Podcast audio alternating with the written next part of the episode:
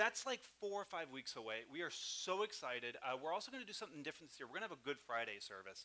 Uh, and we are working together with the team uh, to put together something impactful, uh, is the word I think I'd use. Something where we get to spend some time really contemplating uh, what happened on that Friday. So uh, put that on your calendars. Good Friday is the Friday before Easter. If you're not familiar, Easter is the last Sunday, March 31st uh, this year. Okay, Romans chapter 4, verses 13 through 25. It's a big chunk.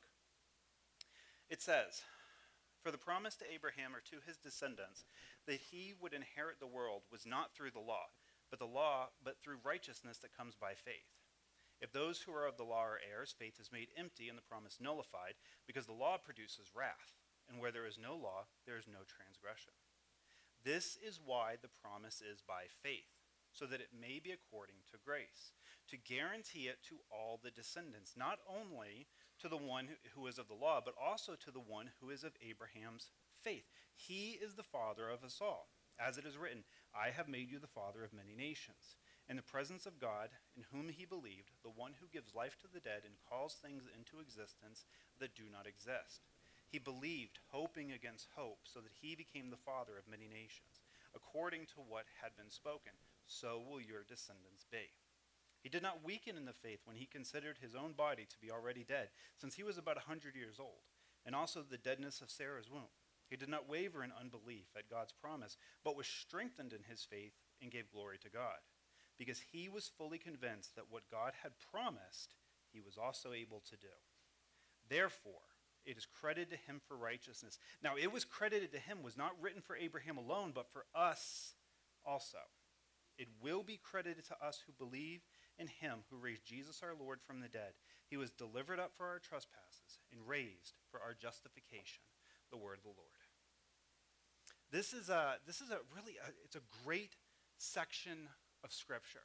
We're reading about, just like last week, we're reading about Abraham and his faith and how he triumphs and, and just how all this works together. And we're supposed to read what Paul's saying and see, okay, Abraham believed and he had faith and this is great and I can I have faith too, right? We read uh, Romans 4, 23, 24. Now it was credited to him, was not just written for Abraham alone, but for us also. It will be credited to us who believe in him who raised Jesus our Lord from the dead.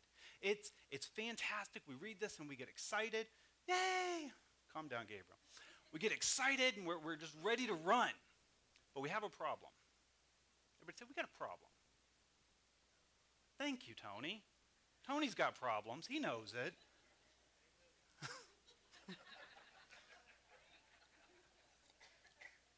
wow. Wait. Uh, we got a problem. Is our problem is that when we go back and we read the story of Abraham, Abraham does not start out this faithful guy. Abraham, when we read the story of Abraham, we don't see that he starts out as this amazing, faithful person who God says, Abraham, go do this. And Abraham says, Yes, Lord. And he just floats away and he goes and does the thing. No, Abraham's got problems. Abraham has issues. Abraham makes a bunch of mistakes. And part of that is because faith and fear usually sit right next to each other. And faith is often action in the midst of fear. We can sometimes read the stories of these great heroes in the Bible and think, oh, they had it together.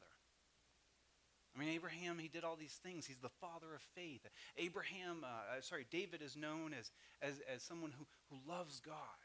We, we read these stories about these, these great men and women in the Bible who did these amazing faith filled things, and we think, oh, just that's not me. I make mistakes. On the daily, I, I let God down. I let people down. I let myself down. And that's the beautiful thing about the Bible, is it doesn't record the highlights. It records the failures as well.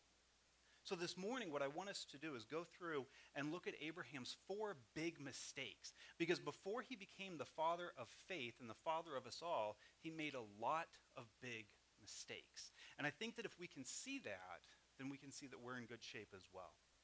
Mistake number one, I'm calling greener pastures. Right? So the first mistake we see is that Abraham has the, the promise from God to go to the land of Canaan, which becomes Israel. But then he left the land. Genesis chapter 12, verse 10. If you're not familiar with the Abraham story, it's in the very beginning of Genesis, 12 through, I think, 25. Uh, it says, there was a famine in the land, so Abraham went down to Egypt to stay there for a while because the famine in the land was severe. Abraham gets called to this land. He, he receives this call from God, and he's faithful. He goes, right? He does what he's supposed to do. But then he gets there, and there's a famine in the land. A famine means there's no food, there's no rain, the crops aren't growing, and Abraham gets hungry.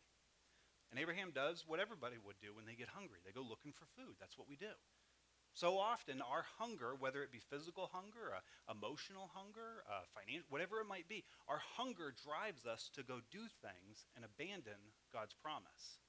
God said, I will provide for you. Abraham went, I am hungry. And he went in search of food. Now, he goes to Egypt, and we might not think this is a big deal. They're pretty close together. What's the problem? Well, a lot of times what happens in life is one act of disobedience leads us further down the rabbit hole. And we end up places that we shouldn't be, and we end up places that we shouldn't have gone in the first place, and all of a sudden it makes room for more errors because the next two big mistakes come off the heels of this. The promise from God was that he would inherit, he, Abraham, would inherit the land. And if God is the one who makes you a promise, you can count on it. If God says, I will bless you, then he will bless you. He can bless you in a recession. He can bless you when times are good. He can bless you when you think you've got it. He can bless you when you know you don't have it. If God is the one who says, I will bless you, you can count on that blessing. Psalms 50, 10 through 12 says, For every animal of the forest is mine, the cattle on a thousand hills. I know every bird of the mountains, and the creatures of the field are mine. If I were hungry, I would not tell you. For the world and everything in it is mine, says the Lord. It's all His. It's all God's. And He can do whatever He wants with it. Now, this is not a promise that everybody will be blessed, unstressed, and at rest. But it is a promise that God can do whatever He wants to do. It's a statement that God has all of the resources. It's a statement and a promise from God that I can take care of you in any and every situation. I have seen miracles that have caught me off guard. I have come home w- w- early on in our, our ministry where we had no money, no food, no Christmas presents, and come home to bags of food and presents. I, I, have seen gas just show up in my car as I'm driving down the road stressing because I'm not even going to make it to church this morning and I see the gas needle go up. Right? I've seen miracles and sometimes the miracle is that God provides food when you need food. Sometimes the miracle is that you're not hungry. Sometimes the miracle is you learn to worship hungry. He can provide if we don't limit his provision. Philippians 4 11 through 13 says, I don't say this out of need for I have learned to be content in whatever circumstance I find myself. I know how to make do with a little, and I know how to make do with a lot. In any and all circumstances, I have learned the secret to being content. Anybody want to know the secret to being content? Whether well fed or hungry, whether in abundance or need, I am able to do all things through Christ who strengthens me. That is the secret to contentment. Yes, we use it at volleyball games. That's not what he's talking about here. Sorry. Have my volleyball players up here. Someone's going to spike something on my head. The secret to contentment is that Jesus is my strength. The secret to contentment is my relationship with God determines how I react to any and every other situation. The secret to contentment is I don't have to worry about food on my table, gas in my car, my bills being paid. I got to do what I got to do. Right? I got to go to work. I got to I got to pay my bills. I got to do my best. But I, it's not up to me. It's Christ who gives me strength. That's the secret to contentment. And Abraham didn't know that. He hadn't learned that yet. And like uh, we talked about last week, he didn't have his Bible. He didn't have a Bible to go back to and be like, oh, I'm so glad Paul wrote that in Philippians. That gives me strength today. Abraham had to learn it, and that's our application is God can provide if we wait on him. Psalms chapter 40, verse 31 says, But those who, tr- those who trust in the Lord will renew their strength. They will re- soar on wings like eagles. They will run and not become weary. They will walk and not faint. When we wait on God, He gives us the strength we need to carry on if we wait on Him. That brings us to mistake number two. Now, Abraham at this point, he's in Egypt. Shouldn't have gone there, but that's where he is. Mistake number two is Abraham hides the truth about his wife. Abraham is now where he shouldn't be, and this leads him to lie about his wife. Genesis chapter 12, verses 12 through 13. When the, when the Egyptians see you, this is Abraham talking, they will say, This is his wife, and they will kill me but let you live. So please say you're my sister so that it will go well for you, go well for me because of you, and my life will be spared on your account. Now, technically, Sarah is Abraham's half sister. And, and before we judge too harshly, we have a, his, a tendency in our world to judge and impose modern standards on people who lived in a time long ago. And I'm not saying it was right, but that's what they did. And that he, w- he wasn't completely lying, right? Abraham, he wasn't like entirely telling a falsehood there. I'll just say she's my, that's my sister. But the problem is, Abraham failed at being honorable and truthful. Abraham, where he failed to protect his wife's honor and keep her pure. He let Pharaoh take her because a half truth is a whole lie. And as far as mistakes go, this was huge. Abraham, or God tells Abraham back in uh, Genesis 12 2 that he will make Abraham's name great. And I think that's probably Abraham's biggest failure here. Is God was trying to make Abraham's name great so that when people heard Abraham's name, they went, Oh, I know that guy.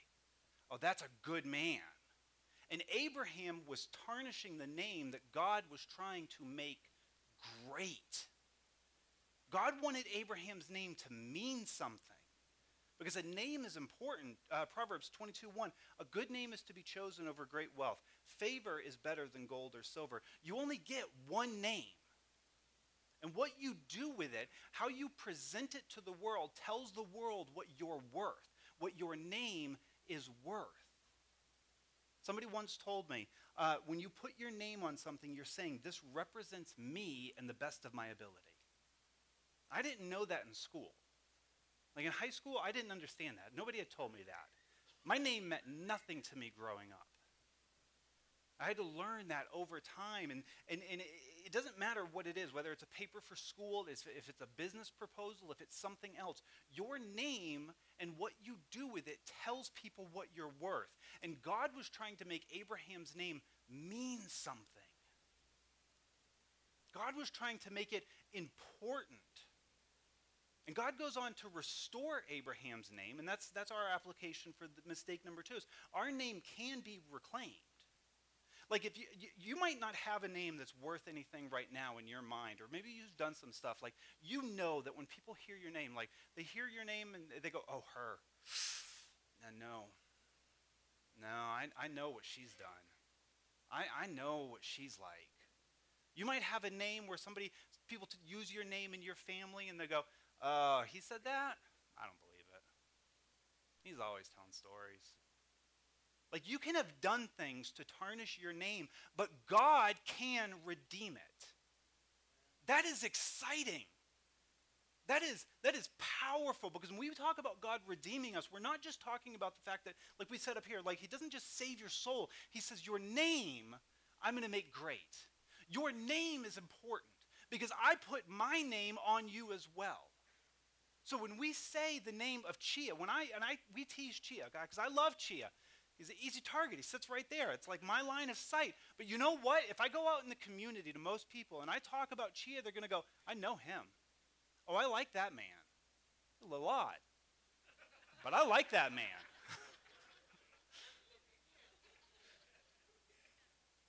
That's right.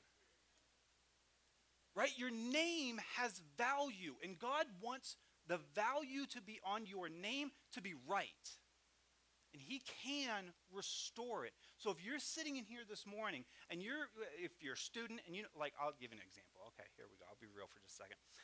I walked in science class mm, sophomore year, I think it was. We had a substitute teacher. And I sit down in my chair, like good boy. Not really, I didn't sit. But anyway, I sit down in my chair. And she reads my name. And she goes, Mr. Farley? And I said, yes. She goes, you can go ahead and go to the I was like, fair enough. She knew something was going to happen. She knew something bad was going to happen because she saw my name. Now, that didn't bother me then, but it crushes me now. Because I want my name to mean something. I want your name to mean something. I want your name to mean something so that when people in our community hear your name, when they hear the name Ruth, they go, oh, yeah, hands down, godly woman. And if you're not there now, don't stress because God can reclaim your name. Mistake number three the hitch just keep coming for Abraham and Sarah. Remember, they went somewhere they shouldn't have been. They started out being somewhere they shouldn't have been, and then they did some stuff they shouldn't have done. Mistake number three is they take matters into their own hands. They're in Egypt. That whole situation gets resolved. Not very well, but it gets resolved. They get blessed. They get sent away. Abraham's got a new servant, or uh, Sarah's got a new servant. And she, Sarah can't have kids. So she tells Abraham to take Hagar, her servant, and be with her. You know what that means? Have kids. Genesis chapter 16, verses 1 and 2. Abraham's wife, Sarai, this is uh, her name before she gets a name change, and before he does his name change, had not borne any children to him, but she owned an Egyptian slave named Hagar. Sarai said to Abraham, Since the Lord has prevented me from bearing children, go to my slave. Perhaps through her I can build a family. And Abraham agreed. Hagar conceives and gives birth to Ishmael. Now, Ishmael becomes the father of the, uh, of the Arab people. Most Arab people follow uh, Islam. This all traces back to this moment. Th- this is not what God had promised Abraham.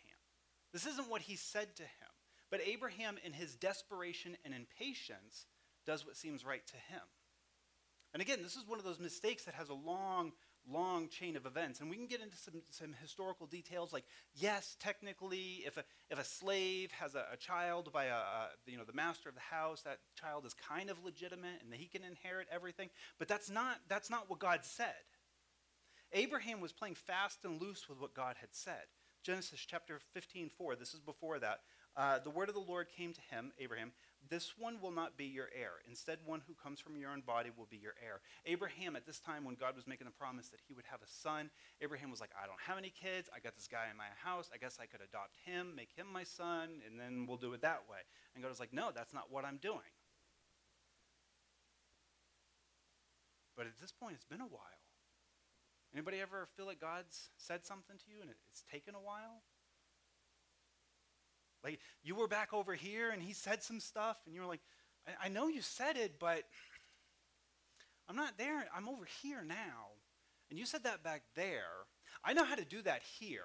So you know what, God? Here's what I'm going to do. I'm going to help you out. Yeah. All right? Anytime we have to tell God, I'm going to help you out, God goes, I wouldn't do that if I were you. God does not need our help to accomplish his promises. You got to do your job. You got to do what he told you, but he doesn't need your help to bring it to completion. We have a saying, really, it's more of a question in my house. When we're trying to figure something out, like we feel like God has said something and we're trying to accomplish that thing, we go, okay, um, my, my wife will ask, or she'll ask me, and we'll say, whose hands?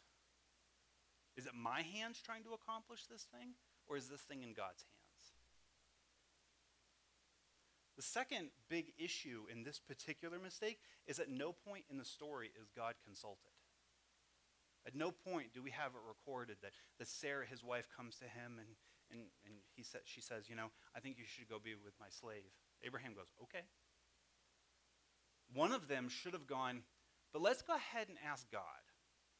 Let's just take some time to pray about this thing and see if this is the direction we should be heading. They didn't do that. There is a time to act, and there is a time to wait. Ecclesiastes 3:1, there is an occasion for everything, and a time for every activity under heaven. Sometimes we are called to act, and sometimes we are called to wait. To act too soon is disobedience. And at, at, no point did they decide to come to God to see if they're supposed to act or if they're supposed to wait. And our application is that we learn to wait on the Lord. Psalms 27 14. Wait for the Lord. Be strong and let your heart be courageous. Wait for the Lord. We have to learn to wait. We want answers, we want quickness. right? But if you've ever done certain, like I made pulled pork last night. Anybody love pulled pork? I love pulled pork. It's like as a blessing from Jesus. Oh my goodness. I took a bite. I wasn't even hungry. I took a bite and I was like, oh, I'm so hungry now. I could just sit here and eat this whole thing. It was, it was a big one too. But you know what you can't do with pulled pork? You can't rush that process.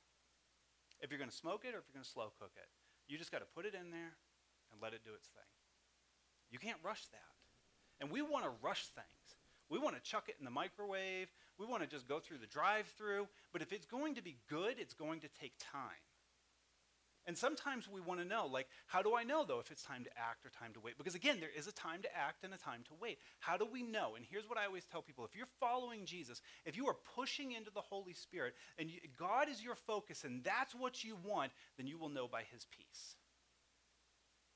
Now, we've got to be careful. I, I don't want to get sidetracked because I don't have a note for this. I keep myself on target. You can have false peace. Right? I hear people all the time say, well, Jesus slept in a boat, so you can sleep too. Yeah, Jonah slept in a boat too. you can have false peace. So that's why I very carefully it's predicated on the fact that you are trusting Jesus, you're walking with Jesus, you are pressing into the Holy Spirit. And if you feel that peace, then that's how you know what to do. How do I know that? Psalms 26, uh, sorry, Isaiah 26, 3. You will keep the mind that is dependent on you in perfect peace, for it is trusting in you. God gives perfect peace or shalom, shalom to those who need it when we're listening for his words. Jesus says in John 10 27, My sheep hear my voice. I know them and they follow me. We press into God and we receive his peace. And again, sometimes that peace is saying, sit down and wait. Sometimes that peace, my wife can tell you from experience last weekend, sometimes that peace is get off your butt and do this thing I'm telling you to do. Peace is present in both situations because he is the Prince of Peace. Mistake number four repeat offender. Abraham is now back in Canaan, again, Israel, and he's confronted again with somebody who finds his wife attractive, and she's like almost 100 years old at this point. I don't think you guys fully understand what I'm saying. The woman is like 99 years old, and Abraham says about his wife, Sarah, she's my sister. So King Abimelech of Gerar had Sarah brought to him. Again, Abraham fails his wife and his name. He chooses fear instead of trusting God to protect. Because remember, faith and fear usually sit right next to each other because faith is often action in the midst of fear. But Abraham didn't learn his lesson from before. Last time he was blessed with gifts. And often, until we are held accountable, we are going to continue the same actions. See, a sign of maturity is that when we sin, we hear God's voice. That as we're walking with Him and pressing into Jesus and trusting the Holy Spirit, when we sin, when we, we get off course, we feel God's correction. And because we're ch- mature, usually it's like a soft little nudge. God's like, hey, I don't think so. And you're like, oh, I'm so sorry. Absolutely. Or we're in our prayer time and we're thinking about some stuff and we're getting off track and we feel the Holy Spirit go, no. Go, okay. It's a sign of maturity. Is that all God's got to do is just kind of gently nudge you? Like, Gracie, don't do that. And you go, okay, not a problem. I'll repent. I'll change direction. That's all repent means. You're doing one thing, you repent, change direction, do something different. But before we get to a place of maturity, we usually have to be called out for our behavior. And that's what's happening here. Genesis chapter 20, verses 9 and 10. Then Abimelech called Abraham in and said to him, What have you done to us? How did I sin against you that you have brought such enormous guilt on me and my kingdom? You have done things that you should have never been done. Abimelech also asked Abraham, Who made you do this? God comes to Abimelech in a dream and tells him what's going on, and Abimelech pleads for his innocence. He's like, I did not know. And God says, I know. I kept you from doing anything that would cause you to sin against me. Abraham needs to be called out, though. So Abraham is God's chosen one. He's the one who's going to start the, this family of faith. This thing that we have today all comes because Abraham was a man of faith, but he's not a man of faith at this moment. This is one of those deciding moments. So, what, what, what happens is we, we got to understand shame and honor, okay? Abraham had brought dishonor on himself and on his wife. He brought dishonor and shame on his name.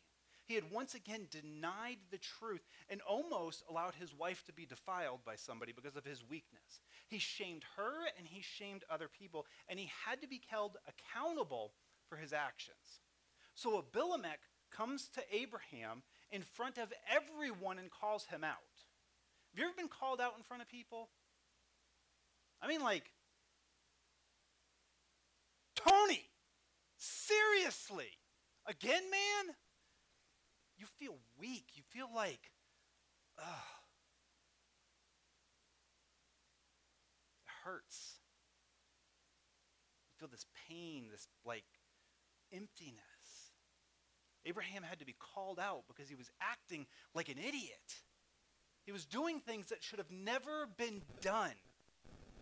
He was weak in his faith and causing other people to be shamed because he was being weak. And his name was supposed to, remember, have honor and have glory. God was going to bless his name and make it something great. And right now, his name is something of shame.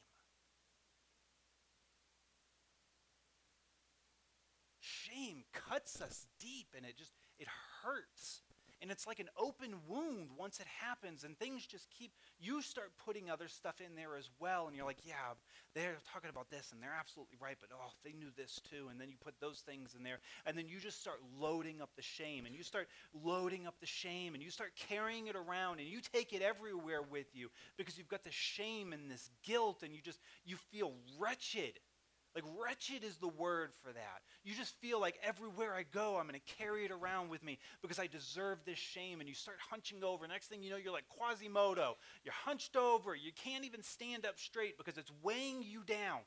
But God, best words in the entire Bible. But God. God did not end it there shame was used to bring Abraham where he needed to be. And our application is God allows shame and brings honor. First, Abraham had to be shamed because he was not acting right. But God wanted to bring honor to him and use him to bring honor to others. And he was going to do it even if it hurt Abraham in the process.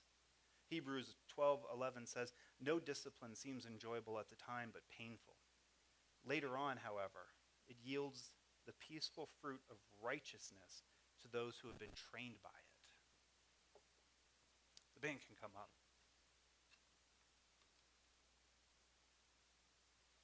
We do things all the time. We do things where we we, we, we pile shame on ourselves. We let others because we've been, not been acting right, and God calls us out for it, and He's got to correct us for it, and all these things. But God says, I want to bring honor to you. I don't, I don't, I don't know about you, but I don't, I don't ever often feel worthy of honor. I don't feel like I should have anything else but shame, but God says, I, I don't want you to live there. I wanted you to experience it for a minute. Oh, I wanted you to feel that shame just for a moment so that you knew that you weren't good enough to do this on your own. But I've got honor because I'm going to put my name on you. His name, the name of God, is the name that sustains the entire universe. The name of Jesus is the name that is greater than every other name possible. You pick something that you could put a name to, it submits to Jesus. Shame under Jesus. Cancer, under Jesus. Poverty, under Jesus. Helplessness, under Jesus. Hopelessness, under Jesus. And Jesus says, I'm going to put my name on you.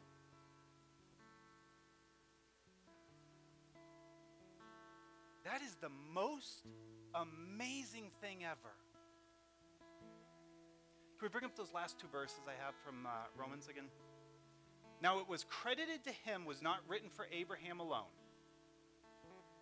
but also for us, it will be credited to us who believe in him who raised Jesus our Lord from the dead. You might not have started out very faithful, neither did Abraham. You might not have started out and done the things you were supposed to do, neither did Abraham. You might have gone to places that you shouldn't have gone to, so did Abraham. You might have denied some things and lied about some stuff that you shouldn't have, so did Abraham. You might have made some mistakes that have lasting impacts for generations, and there's nothing you can do about the fact that those consequences now exist out in the world, so did Abraham. You might have messed up again and done the same stupid thing that you keep finding yourself doing, so did Abraham. And then he becomes the father of faith. Don't let your past decide what you will be tomorrow. Don't let what you did yesterday decide what you will do tomorrow. If you messed up, get back up, dust yourself off in the name of Jesus, understand that He put His name on you, and walk into your future.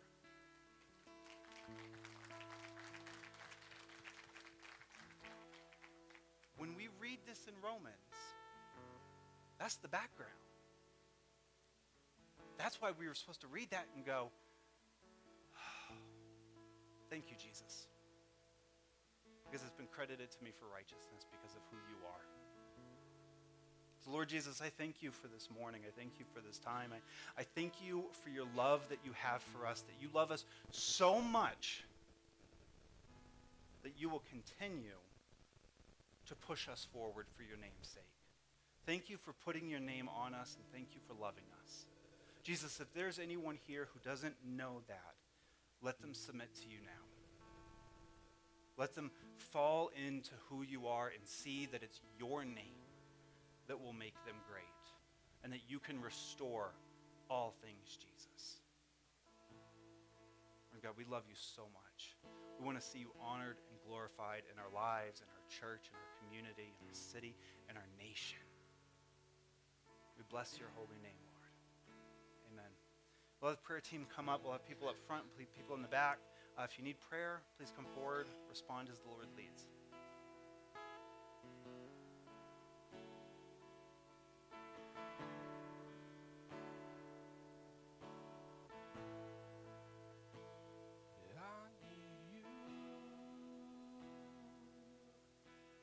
Soften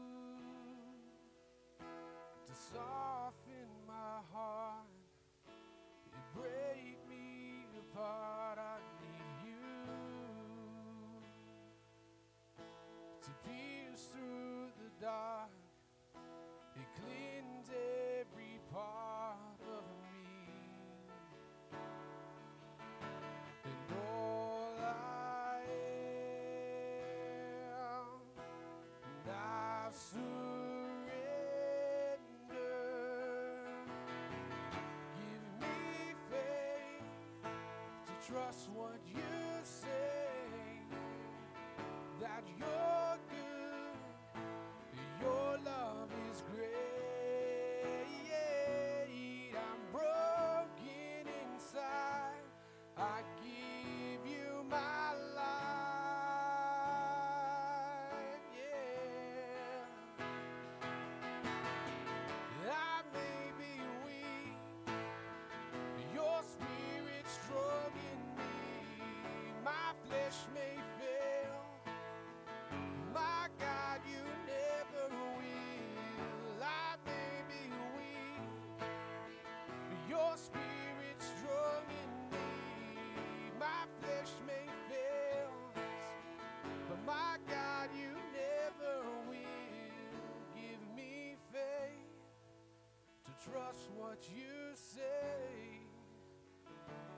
your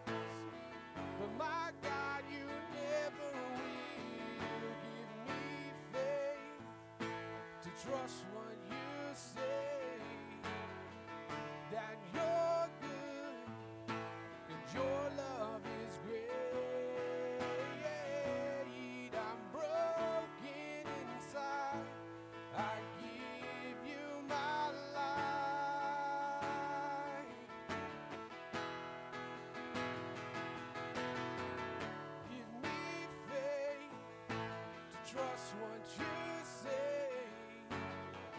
That you're good and your love is great. I'm broken inside.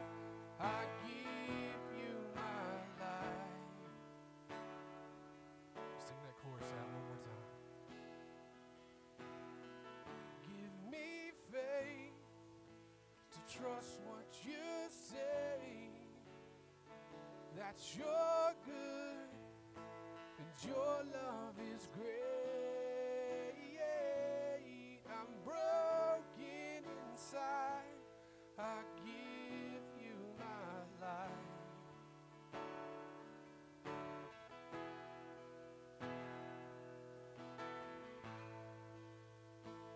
I need you to solve